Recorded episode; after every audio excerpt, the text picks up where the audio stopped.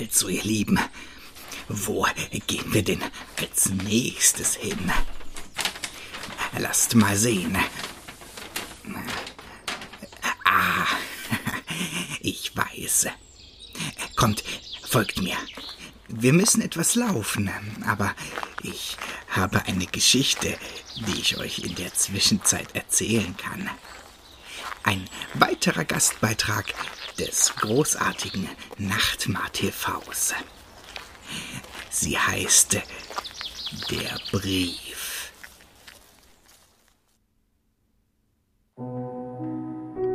Endlich! Die Probezeit ist bestanden keine schlaflosen Nächte mehr, in denen ich mir das Hirn zermarterte, wie ich meine Rechnungen, meine Miete und meinen ohnehin schon sehr sparsamen Lebensstil finanzieren solle, falls ich keinen Festvertrag bekommen würde. Doch hier liegt er. Und schon unterschreibe ich ihn.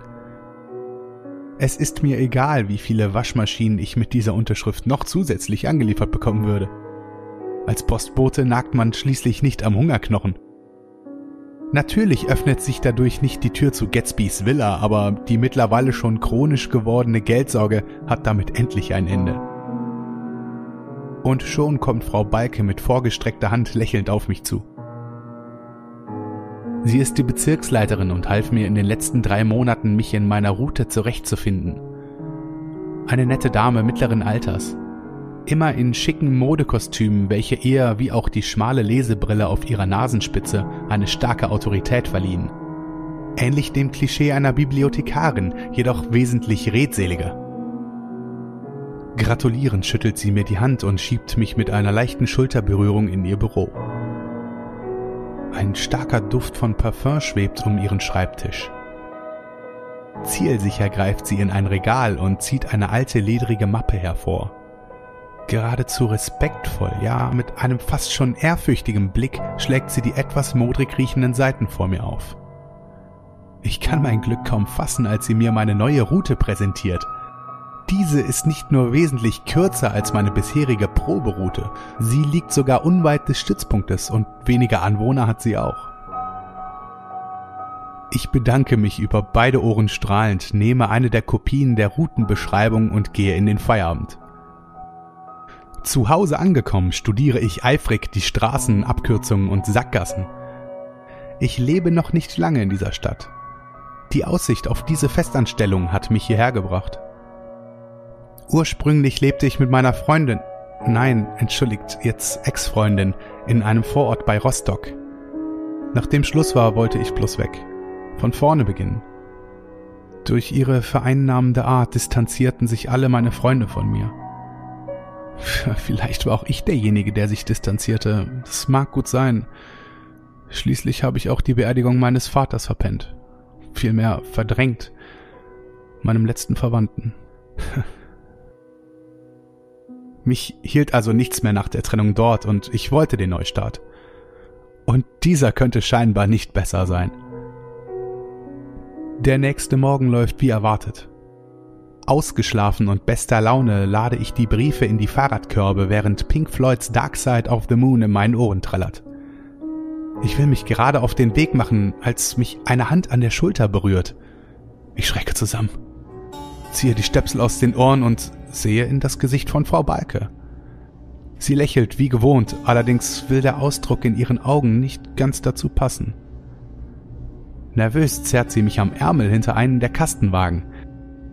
Während wir dort stehen und sie sichtlich um Worte ringt, rutscht mir das Herz in die Hose. B bin ich gefeuert? frage ich mit dem Schlimmsten rechnend.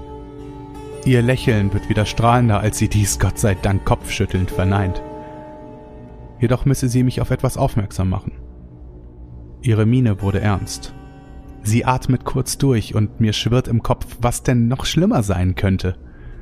Doch sie erzählt bloß von einem Haus auf meiner Route, der Hausnummer 13 auf der Konstantinstraße. Sie sagt, dass ich dieses Haus nicht betreten dürfe. Unter keinen Umständen. Sie bemerkt meinen verwirrten Blick und erklärt mir, dass die Briefkästen vor der Haustür stehen, da die Hausbewohner gerne unter sich sind und einen großen Wert auf ihre Privatsphäre legen. Nun bin ich vollends durcheinander. Die Briefkästen hängen draußen und ich bin Briefträger? Also sollte sie diese Ansage nicht an die Kollegen der Paketabteilung richten? Mit einem zittrigen Blick wiederholt sie nochmals, dass ich dieses Haus nicht betreten dürfe. Sonst stände mein Job auf dem Spiel. Mit diesen Worten geht sie in ihr Büro und lässt mit Schwung die Tür ins Schloss fallen. Okay, ist ja schon gut, flüstere ich. Also lasse ich mich weiter von Pink Floyd berieseln und steige auf das Fahrrad. Die Route ist tatsächlich sehr schön. Viel Grün, wenig Industriegebiet und auch die Plattenbauten sahen ungewöhnlich modern aus, obwohl sie mitten in einer Einfamilienhaussiedlung gepflanzt wurden. Aber wer weiß, vielleicht siedelten sich die Familien auch um die Betonklötze, welche rein zufällig auch zu meiner Route gehörten. Nach guten zwei Stunden voller Hausfrauen-Smalltalk, Ausweichen von kläffenden Fußhupen und Briefkastensuchen erreiche ich den Plattenbau. Vor mir ragt dieses frisch geweißte Hochhaus mit Dutzend blau lackierten Balkonen empor. Hier war sie also, die berüchtigte Konstantinstraße Nummer 13, von der meine Chefin so geschwärmt hatte. Zu meiner Linken erstreckte sich ein großer Hinterhof, in dem es gelbe Blätter von einem Kastanienbaum regnet. Eigentlich sehr idyllisch, denke ich. Ich zähle die Stockwerke, während mein Blick die Fassade hochwandert. Sechs Etagen. Hier müssen doch weit über 70 Parteien wohnen. Recht ungewöhnlich für eine Großstadt, wenn sich so viele Leute eng gemeinschaftlich zusammenfinden. Ich zucke mit den Schultern und beginne damit, die gesamte Post für die Hausnummer 13 zusammenzusuchen. Plötzlich vernehme ich Rufe, welche durch die Musik in meinen Ohren dringen. Ich ziehe die Kopfhörer aus den Gehörgängen und stecke sie in die Jacke. Tatsächlich ruft eine rüstig klingende Männerstimme von einem der Stockwerke herab. Ist was Kurkatschewski dabei? Ich grüße, doch erhalte keine Antwort. Beim Blick nach oben kann ich niemanden erkennen. Also schaue ich meine Briefe durch und rufe hinauf. Heute leider nicht, vielleicht morgen. Falls morgen etwas dabei ist, wären Sie so freundlich, mir die Post hochzubringen. Mit dem Alter wollen die beiden nicht mehr so richtig, Sie verstehen? Natürlich schlage ich dem wohl tatsächlich älterem Herrn diesen Wunsch nicht aus. Doch immer noch kann ich niemanden an den Fenstern oder Balkonen entdecken. Also rufe ich ein Selbstverständlich, auf Wiedersehen die Fassade hinauf. Auch meine Verabschiedung wird nicht erwidert. Ich fülle also weiter die Kästen der Empfänger und mache mich auf den Weg, den Rest der Tour hinter mich zu bringen. Auch wenn ich mich heute dazu entschlossen hatte, meinen ersten Tag gemütlich anzugehen. Ich bekomme Hunger. Den Rest des Tages hieß es also Pedal to the Metal, wodurch ich auch bereits am frühen Nachmittag zu Hause ankomme und erschöpft auf der Couch zusammensacke. Am nächsten Morgen dachte ich zunächst, ich wäre zu spät. Hier war niemand. Kein Mitarbeiter weit und breit. Keiner der typisch gelben Kastenwägen wartet auf seine Beladung. Nur mein Fahrrad, einsam in der großen Fuhrparkhalle. Doch die Stempeluhr verrät mir, dass ich überpünktlich bin. Vielleicht sind die Kollegen schon früher los. Macht doch vielleicht Sinn, wenn ich so nach draußen sehe. Der Himmel zieht sich stark zusammen. Nur im Büro von Frau Balke brennt die Schreibtischlampe. Ich kann jedoch nicht erkennen, ob sie auch dort ist. Die Jalousien sind zugezogen und man erkennt nur das gedimmte Leuchten der verschirmten Glühbirne. Nach der Ansage von gestern lasse ich sie auch lieber in Ruhe und sehe zu, dass ich schnell auf die Straße komme. Zwei Stunden später fängt es auch tatsächlich zu tröpfeln an. Die Blicke der Anwohner werden mitleidiger, während die Wolkendecke bedrohlich die Stadt verdunkelt. Nach einer weiteren Stunde schüttet es bereits wie aus Kübeln, während ich gerade durch die Gasse zu den Parkplätzen der Konstantinstraße rase. Dort angekommen parke ich das Fahrrad unter der Kastanie, um die Briefe im halbwegs Trockenen aus den Körben fischen zu können. Bei diesem Unwetter wirkt das Haus so, ich weiß nicht, falsch. Keines der Lichter brennt. Während ich also versuche, die Briefe möglichst trocken unter meinen Regenmantel zu stopfen, fällt mir ein Warenbrief besonders auf. Dieser ist nicht nur ungewöhnlich schwer, auch etwas Großes, Eckiges scheint sich darin zu befinden. Der gesamte Umschlag wölbt sich und droht bereits vor Spannung zu reißen. Dieses Teil wird niemals in den Briefkasten passen. Ich blickte auf das Empfängerschild. Lucy Kolping. Na, hoffentlich ist die Dame zu Hause. Schnell renne ich durch das unaufhörliche Nass zur Eingangstür und werfe die Briefe ein. Wie zu erwarten, der Klotz von Frau Kolping passt nicht. Mein Blick wandert zur Eingangstür. Diese steht weit offen, blockiert durch einen Holzkeil. Aus dem Flur dröhnt hämmernder Lärm wie von Bauarbeiten. Ich blicke zu der Klingelschildtafel. Zweiter Stock. Gut, wer sich vor den Handwerkern schon nicht stören lässt, wird wohl kaum auf einen durchnässten Postboten sauer sein. Trotzdem betrete ich recht vorsichtig das Haus, in dem sich mir weiße karge Wände präsentieren. Zu meiner Linken die Treppe, vor mir ein schmaler Aufzug, vor dem ein riesiger Läufer mit der Aufschrift Willkommen in der Konstantinstraße 13 ruht. Da scheint Frau Balke wohl übertrieben zu haben. So unwillkommen scheinen Besucher wohl doch nicht zu sein. Ich trete meine nassen Schuhe an dem Läufer ab und drücke auf den Knopf des Aufzuges, welcher auch prompt seine Türen öffnet. Ruckelnd bewegt sich die Kabine in den zweiten Stock. Angekommen nehme ich die Kopfhörer aus den Ohren und blicke rechts in den Flur hinein, wodurch ein Bewegungssensor mir auch sogleich den Weg erhält.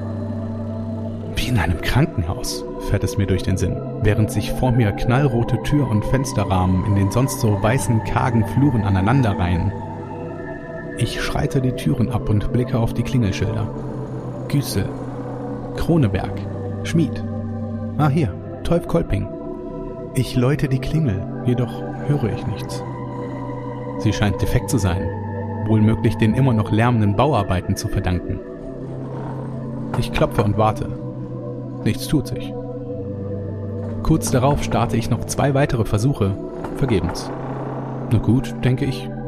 Und was nun? Ich will es auf keinen Fall riskieren, an meinem zweiten Tag bereits einen Fehler zu machen, und sicherlich hat Frau Balke auch hierfür einen passenden Rat.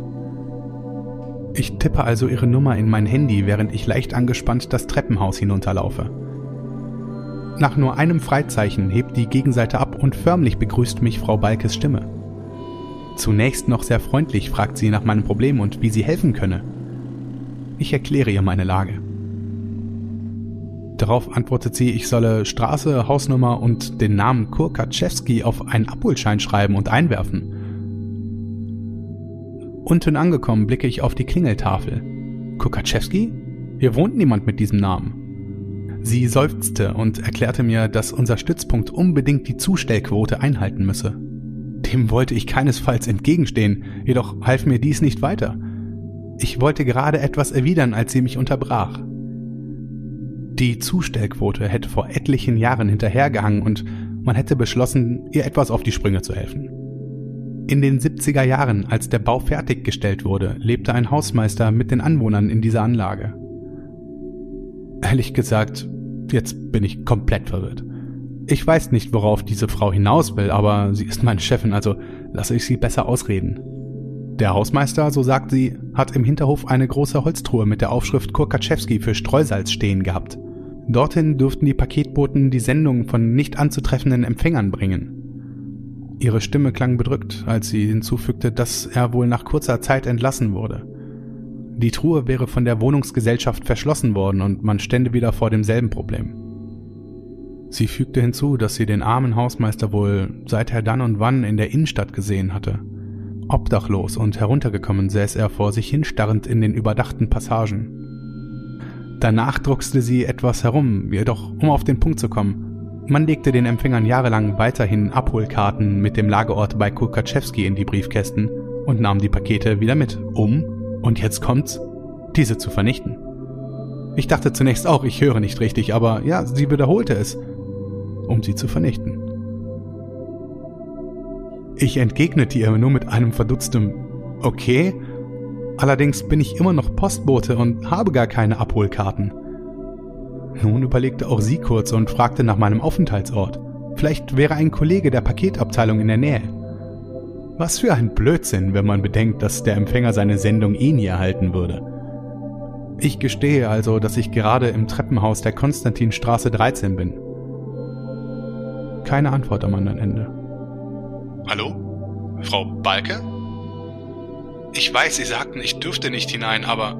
Am anderen Ende wurde ich unterbrochen. Ich glaubte ein leises Es, es tut mir leid zu hören, bevor sie auflegte. Was heißt das, es tut ihr leid? War ich nun tatsächlich gefeuert? Nein, nein, ich habe nichts Falsches getan. Selbst der Herr gestern sagte doch, ich dürfe.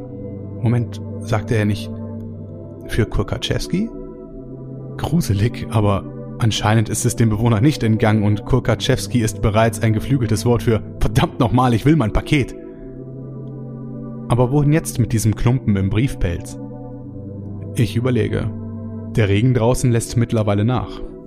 Ich ziehe einen Kugelschreiber aus meiner Jackentasche und reiße ein Blatt meines Notizblockes ab, welchen ich bereits in meiner Probezeit zu schätzen gewusst hatte. Also schreibe ich auf den Zettel abgegeben bei Kokaczewski, schmeiße es Frau Kolping in den Briefkasten und ziehe meine Kapuze der Jacke über, während ich zurück zu meinem Fahrrad renne. Der Rest meiner Tour verläuft reibungslos. Allerdings schwingt ständig diese Angst vor dem Ungewissen. Was würde mich am Stützpunkt erwarten? Würde mich Frau Balke tatsächlich rausschmeißen? Ein plötzlicher Knall reißt mich aus den Gedanken und ich komme ins Schlittern. Verdammt, nicht noch einen Platten. Volle Kanne durch einen Haufen Scherben gefahren. Zum Glück ist die Tour durch. Ich überlege, mit der Bahn sind es nur drei Stationen und die nächste U-Bahn-Station ist direkt um die Ecke. Also nichts wie hin, den Knopf des Aufzuges gedrückt und perfektes Timing. Dort kommt bereits die nächste Bahn. Ich schiebe das Rad in den zweiten Waggon und setze mich in einer der Viererreihen. Verdutzt blicke ich mich um. Der Zug ist leer. Keine weiteren Passagiere. Ich schaue auf die Uhr meines Handys. Kurz nach zwei. Wie kann das sein? Wird dies doch noch mein Glückstag? Ein leerer Waggon nachmittags in einer Großstadt? Ich stecke die Kopfhörer zurück in die Ohrmuscheln und Jethro Tull ertönt. Nach einer Weile fällt mir auf, dass der Zug keinen Halt machte. Er fuhr auch an keiner Station vorbei. Nervös blicke ich zur Anzeigetafel. Doch ich bin in der richtigen Linie. Aber ich schlage die Hand gegen die Stirn, als ich die nächste Station lese. Konstantinstraße. Falsche Richtung, stöhne ich. Nach wenigen Sekunden fährt der Zug bereits in die Haltestelle ein. Also raus, auf das gegenüberliegende Gleis und dann ab zum Stützpunkt. Doch hier gab es nicht den Luxus eines Aufzuges oder zumindest einer Rolltreppe.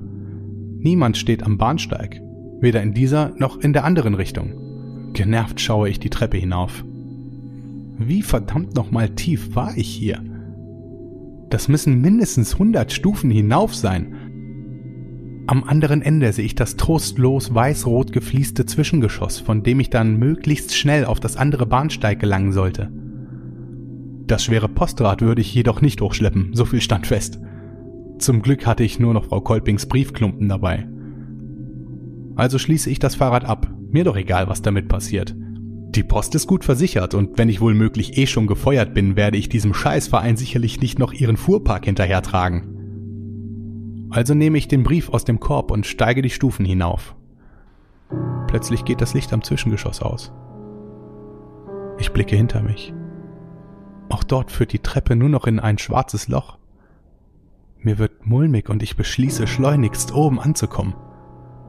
Ich beginne schneller zu gehen. Das kann nicht. Nein, ich muss längst am Zwischengeschoss oben angekommen sein. Doch vor mir sehe ich weiterhin Stufe für Stufe, welche in einem schwarzen Schlund enden.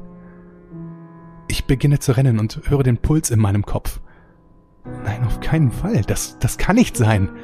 Hektisch zerre ich die Kopfhörer raus und stecke sie zurück in die Tasche. Mein Schritt verlangsamt sich wieder. Dann sehe ich etwas. Aus dem Dunkeln erkenne ich jemanden. Ja doch. Das ist eindeutig jemand. Ein, ein Mann. Vielleicht 20 Stufen vor mir. Ich rufe, während die Person ohne sich umzudrehen weitergeht. Keine Reaktion. Meine Rufe werden lauter. Ist der Kerl taub oder was? Erschöpft bleibe ich stehen, und zu meinem Glück hält nun endlich auch der Typ vor mir an. Hey! rufe ich. Nichts passiert. Gerade will ich die Hände zu einem Trichter vor meinen Mund nehmen, als auch mein Gegenüber die Arme hebt. Ich bewege den linken Arm. Er tut es mir gleich. Wie macht er das? Ich fange an zu winken. Und ja, er winkt, jedoch dreht er sich um sehe mich. Er hat mein Gesicht und trägt meine Klamotten. Vor Schreck fällt mir der Brief aus der Hand, welcher mit einem lauten Knall auf der Treppe aufschlägt und hinunterfällt. Ich will ihn gerade noch auffangen, doch da verschwand er bereits im dunklen Nichts des Treppenschachtes. Plötzlich poltert vor mir etwas die Treppe herab. Direkt auf mich zu. Ich erstarre. Es ist derselbe Brief. Lärmend rutschte an mir vorbei. Ja, doch, es, es war derselbe Brief. Derselbe Umschlag schien aufgeplatzt, doch es war derselbe gottverdammte Brief. Dann etwas strahlend Weißes, was am Hosenbein meines Gegenübers vorbei auf mich zurollt. Ich erkenne eine Art glänzenden Stein, zum Teil scharfkantig, zum Teil spiegelglatt. Wie die Emaille eines Spülbeckens. Stille. Mein Spiegelbild scheint sich nicht mehr zu rühren, als plötzlich ein Stück braunes Postpapier wie eine Feder den Treppengang herabschwingt, bis es von meinen Zehenspitzen zum Stillstand kommt. Lucy Kolping, lese ich. Erneut steigt mir das Blut in den Kopf. Oh Gott, ich, ich träume. Plötzlich zuckend beginnt mein Spiegelbild mit dem Finger auf mich zu zeigen. Er beginnt zu stöhnen, zu schreien und zeigt wie in Rage mit dem Finger auf mich. Mit aufgerissenen Augen starre ich ihn an. Dort, hinter ihm, etwas kriecht im Dunkel. Ein Schatten. Lange Arme, geformt wie aus Nebel, kriechen an seine Knöchel. Ich will ihm noch zurufen, will ihn warnen, doch bevor ich mich rühren kann, zieht etwas mit aller Kraft an meinen Beinen. Ich falle. Mein Kopf schlägt auf harten Stein. Blutgeschmack. Mit jeder Sekunde prallt mein Schädel auf eine weitere Stufe. Mein Atem ist schwerfällig geworden. Ich bin wie in Trance, benommen und während ich starr vor Schock an den Knöcheln Stockwerk um Stockwerk hinabgezogen werde, strahlt unter mir ein roter Läufer mit der Aufschrift Willkommen in der Konstantinstraße 13.